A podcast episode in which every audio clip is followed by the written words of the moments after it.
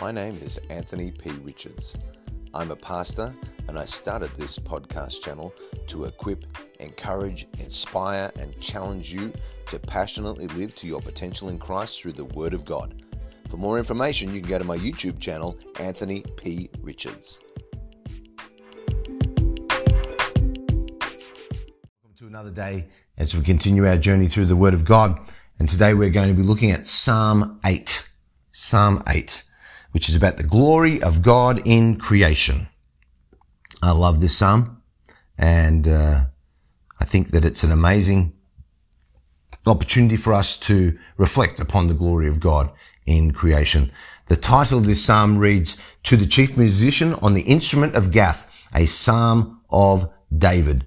And the chief musician is God himself. Whenever you see that at the beginning, that is a capital C, capital M, chief musician. That is God. The ultimate worship leader is God, the chief musician. And the sound of the psalm is uh, on the instrument of Gath, uh, which is called a gittith, an al gittith. Not sure what that is, um, but this this instrument could uh, could have been uh, anything that was producing a melody for David to be able to sing this, which I love. Um, and he speaks of the glory of God and how the glory of man and his destiny reflects upon God. So, uh, this psalm, like many of David's, finishes and ends the same way. O Lord, our Lord, how excellent is your name in all the earth. Verse 1, Our Lord, our Lord, how excellent is your name in all the earth. That's verse 9, the end, and that's verse 1 at the beginning. And so this is how David capsulates. Now, that statement, O Lord, our Lord, if you read it in Hebrew, it actually says, O Yahweh, our Adonai. Not O Lord, our Lord. Okay, that's the English translation. Um, now, what that means is, uh, the recognized covenant name of God, Yahweh, and the position of Yahweh to his people, which is Lord and Master. So it's our, our ultimate God, our covenant God, O Lord, our Lord, our Master. O God, our Master. That's what that opening means. How excellent is your name. God, David recognized that even though the Lord, Yahweh, was Israel's covenant God, he was also God and Yahweh of more than just Israel. How excellent is your name in all the earth, not just Israel. And he says, who have set your glory above the heavens. The earth is not enough to measure the glory of God. His glory is above the heavens. Out of the mouth of babes and nursing infants, you have ordained strength because of your enemies, that you may silence the enemy and the avenger. In, in the first verse, David considers the greatness of God by looking at how his power and his glory is evident in creation, both on the earth and in the heavens.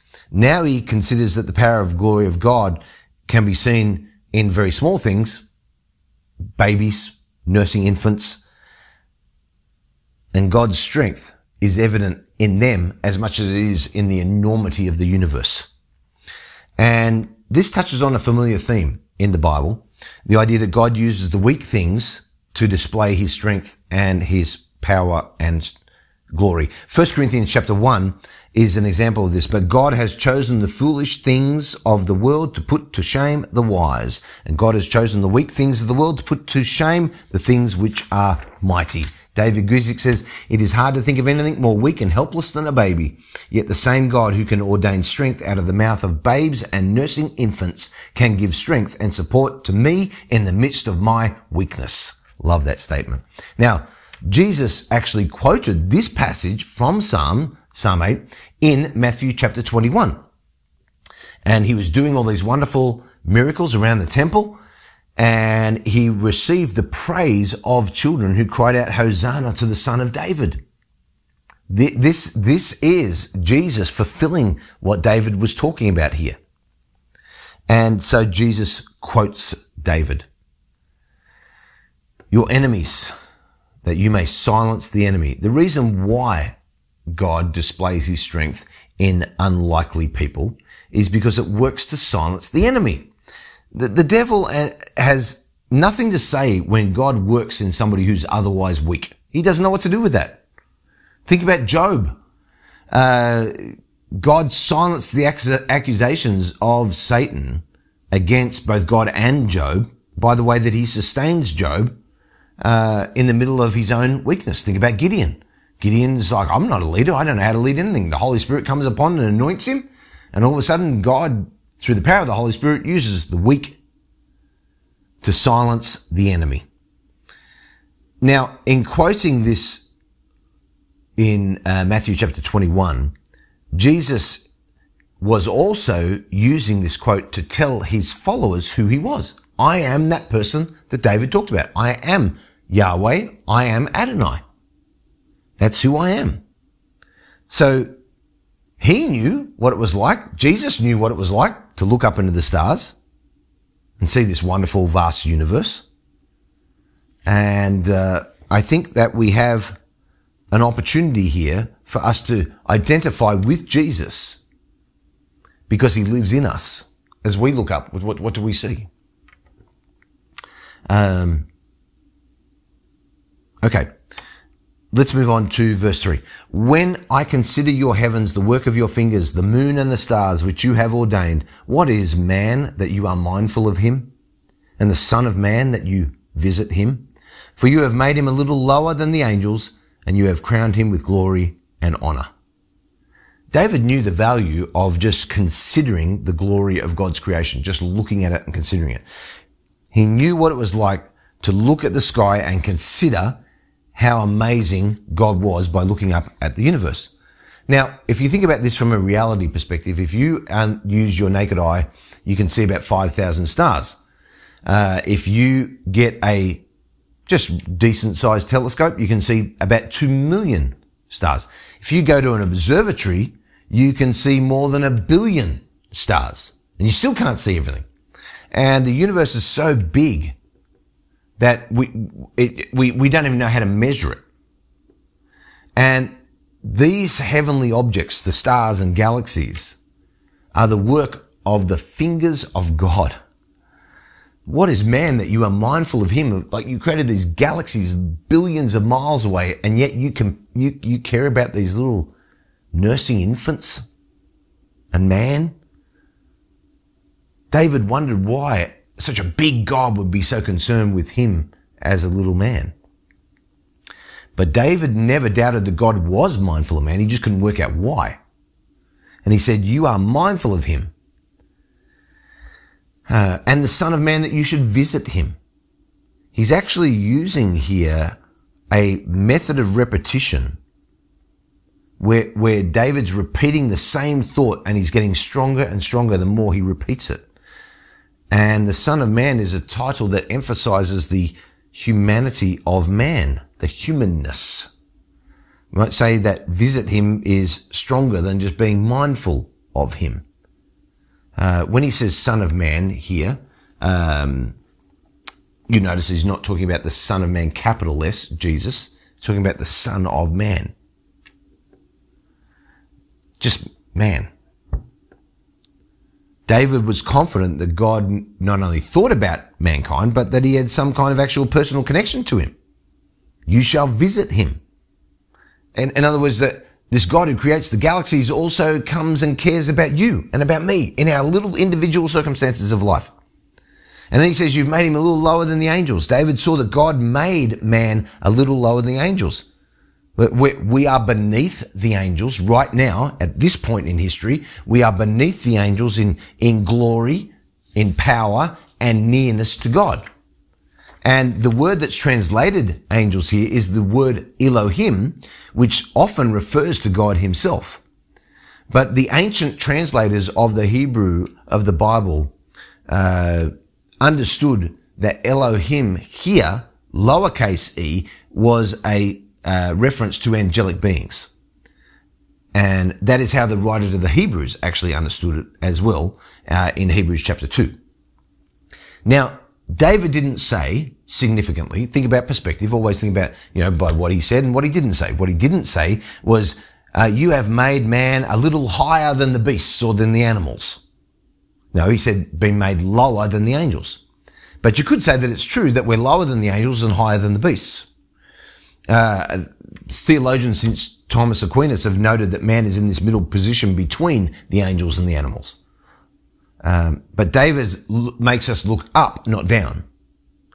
Um, now, if you look at mankind, you'd say that most of mankind actually resembles more of the animals than they do the angels. Boyce says this, although made in God's image and ordained to become increasingly like the God to whom they look, men and women have turned their backs on God. And since they will not look upward to God, which is their privilege and duty, they actually look downward to the beasts and so become increasingly like them. Guzik. This very passage is quoted by the author to the Hebrews in Hebrews chapter 2 verses 5 to 9 to reinforce and build upon this exact point. In it, he notes that man's lower state relates only to this world and not in the world to come in Hebrews chapter 2 verse 5. More pointedly, the writer to the Hebrews used this passage in Psalm 8 to show that Jesus really did add a genuinely human nature to his divine nature and thus also became a little lower than the angels. Lots to read in that, isn't there? And he says, you have crowned him with glory and honor so even though for a little while set lower than the angels, man's destiny ultimately is to be crowned with glory and honor that surpasses the angels. It's the destiny of men and women who have accepted the gift of salvation in Jesus Christ to one day be lifted above the angels. 1 Corinthians chapter 6, verse 3, Revelation chapter 20, verse 5. God's glory is above the heavens. And he puts this glory and this honor on man as a crown. See, Jesus took on himself an undeserved crown of thorns when he really deserved the crown of a king. He will put us, on us, a crown of, of royalty instead of the crown of thorns that we deserve. Which is an effective way of identifying man with God. Boyce says this, and of saying that he has been made in God's image, reflect, reflecting God's glory in a way other parts of the creation just do not. Now, the writer of the Hebrews points out that this divine call and gift that's given to mankind of great dominion over the earth is actually tragically unfulfilled because fallen man seems so weak and so incapable of dominion over even his own thoughts and actions that he cannot be much less crowned with glory and honor. But as Hebrews properly says in Hebrews chapter 2 verse 9. But we see Jesus. see, when we look at ourselves, we're never going to see anything that can be righteous before God unless we look at ourselves and see Jesus. Um, David knew this a thousand years before Jesus. Isn't that amazing? You have made him to have dominion. Now this is talking about mankind, not about Jesus. You have made him to have dominion over the works of your hands. You have put all things under his feet, all sheep and oxen, even the beasts of the field, the birds of the air, and the fish of the sea that pass through the paths of the seas. O Lord, our Lord, how excellent is your name in all the earth. David understood the mandate that had been given to him uh, through Adam. He was a descendant of Adam. And the mandate was given to Adam in creation, Genesis chapter 1, and man indeed has dominion over the creatures and the resources of the earth. But part of this authority is a responsibility to manage the creatures and the resources of the earth in a way that gives glory to God. And we are meant to use the creatures in this earth wisely and responsibly. David says here, you have put all things under his feet he develops the idea around uh, verse 6 here. And he's continuing. The dominion that man has extends to sheep, beasts of the field, birds of the air, fish of the sea, Guzik says. The apostle Paul quotes this passage in 1 Corinthians chapter 15. Paul quotes it, verse 27. He quotes it in the same way that the writer of the Hebrews did in Hebrews chapter 2, showing that this promise of dominion is now only incompletely fulfilled among men. But it ultimately will be fulfilled in Jesus, who's the ultimate man, and will one day also be ultimately fulfilled in the resurrected followers of Jesus Christ. So it's, when you think about that, it's a great tragedy uh, when mankind is caught by the things of this world. Because we were born to have dominion over material things. Material things were not meant to have dominion over us. O Lord, our Lord, how excellent is your name in all the earth. When David thought about this incredibly vast dominion that God had given to man, he just made him praise God over and over. And it's a, it, it's a, it's a sign of his own humility, understanding how humble he is compared to God. David understood the position of man in creation says far more about the glory of God than it does anything about the glory of man. And when you understand it, you should praise God more. And Guzik says this, there are three wonderful and important truths about man found in this psalm. When these truths are denied or neglected, man never is what God made him to be. God made man, number one. God made man something glorious, number two. And God made man for a high and worthy destiny, number three. All three of these principles are rooted in what God has made man. They don't exist nor are they fulfilled from the work or the plan of man. It's only through God. Boyce, the most striking feature of Psalm 8 is its description of man and his place in the created order. But the psalm does not begin by talking about man. It begins with a celebration of the surpassing majesty of God. Meyer. He made us to have dominion by the word of creation. He has made us kings under God by his blood. His name shall therefore be honored through all the earth. So what's our observation today? Um, wow, so many things.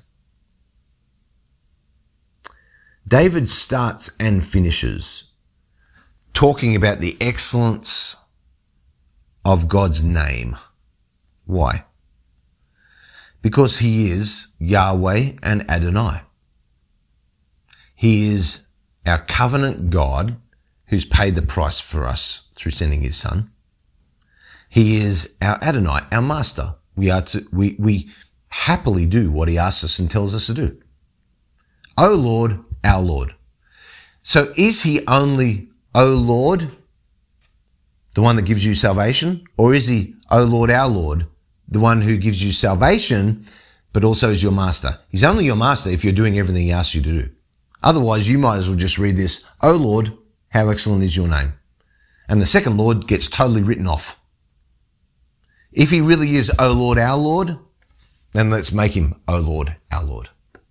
Heavenly Father, thank you for this wonderful psalm of David. In Jesus' name, we pray that it would be revealed to us how we should apply this to our lives and what observations we should have today. In Jesus' name, amen. Thank you so much for listening.